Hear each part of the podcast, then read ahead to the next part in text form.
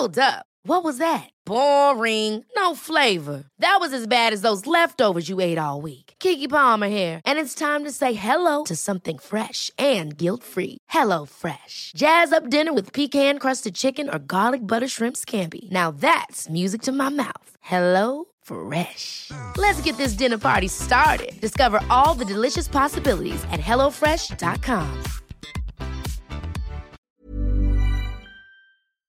Que dois-je faire Alors comment ce texte est-il appliqué dans les entreprises et quels sont vos droits C'est légal, c'est irréprochablement légal.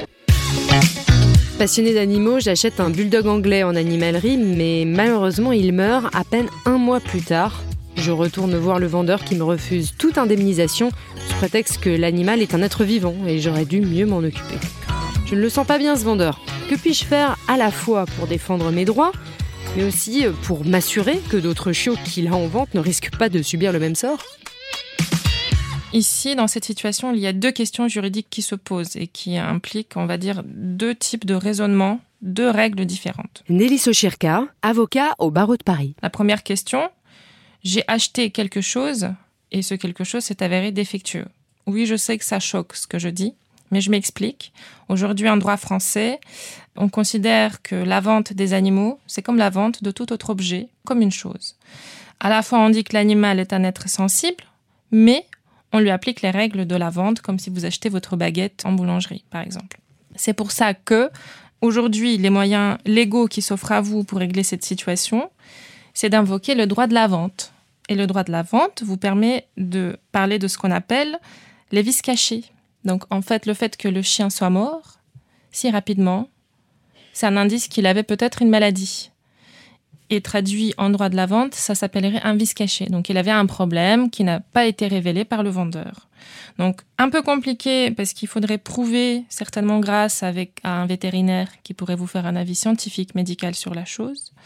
Mais vous arriverez certainement à démontrer que le chien, au moment où vous l'avez acheté, il avait déjà une maladie, maladie que le vendeur ne vous a pas révélée. Alors attention, il faudrait que le vendeur l'ait fait euh, sciemment. Donc s'il n'était pas au courant lui-même de cette maladie, alors vous pourrez peut-être lui reprocher une faute professionnelle, comme quoi il fait mal son travail, il surveille pas bien ses chiens. Bref, un professionnel est toujours euh, assujetti à des obligations très fortes où il doit connaître tout ce qui se passe chez lui, tous les problèmes et vous informer sur tout. Voilà. Donc vous pouvez aujourd'hui résoudre, je pense, ce problème sur cette base-là en invoquant les vices cachés. Même si, à titre personnel, quand je quitte ma robe d'avocat, j'aime pas trop parler d'animaux euh, comme des objets en leur appliquant le droit des vices cachés. Mais aujourd'hui, on peut pas faire autrement. Comment procéder en pratique? Eh bien, tout d'abord, euh, à l'amiable, écrivez un petit courrier au vendeur. Gardez toujours une trace écrite, une preuve de ce que vous lui dites. Évitez donc les conversations téléphoniques. C'est mon conseil. Et après, si ça se passe mal, eh bien, vous envisagerez de faire une expertise euh, sur ce qui s'est passé, une expertise amiable ou judiciaire. Et en fonction des résultats, vous aurez peut-être la preuve de ce que le vendeur vous doit indemnisation.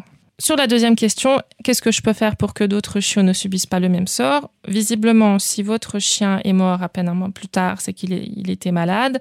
Potentiellement, d'autres chiens sont malades, donc potentiellement, le vendeur s'en occupe mal.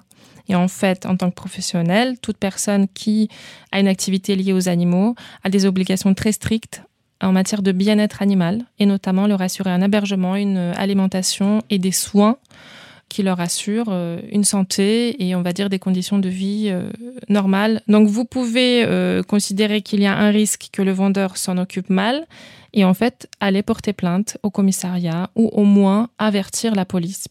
Lorsque le vendeur ne respecte pas ses obligations en termes de santé et bien-être de l'animal, cela se traduit juridiquement comme une infraction pénale. Pour résumer, 1. En droit français, la vente des animaux est considérée comme la vente de tout objet. Dans ce cas, il convient d'invoquer le droit de la vente et des vices cachés, soit un problème qui n'a pas été révélé par le vendeur. 2. Vous pouvez donc envisager de faire une expertise par un vétérinaire pour obtenir la preuve que le vendeur vous doit une indemnisation. 3. Vous pouvez également avertir la police en cas de doute sur la manière dont le revendeur traite ses animaux.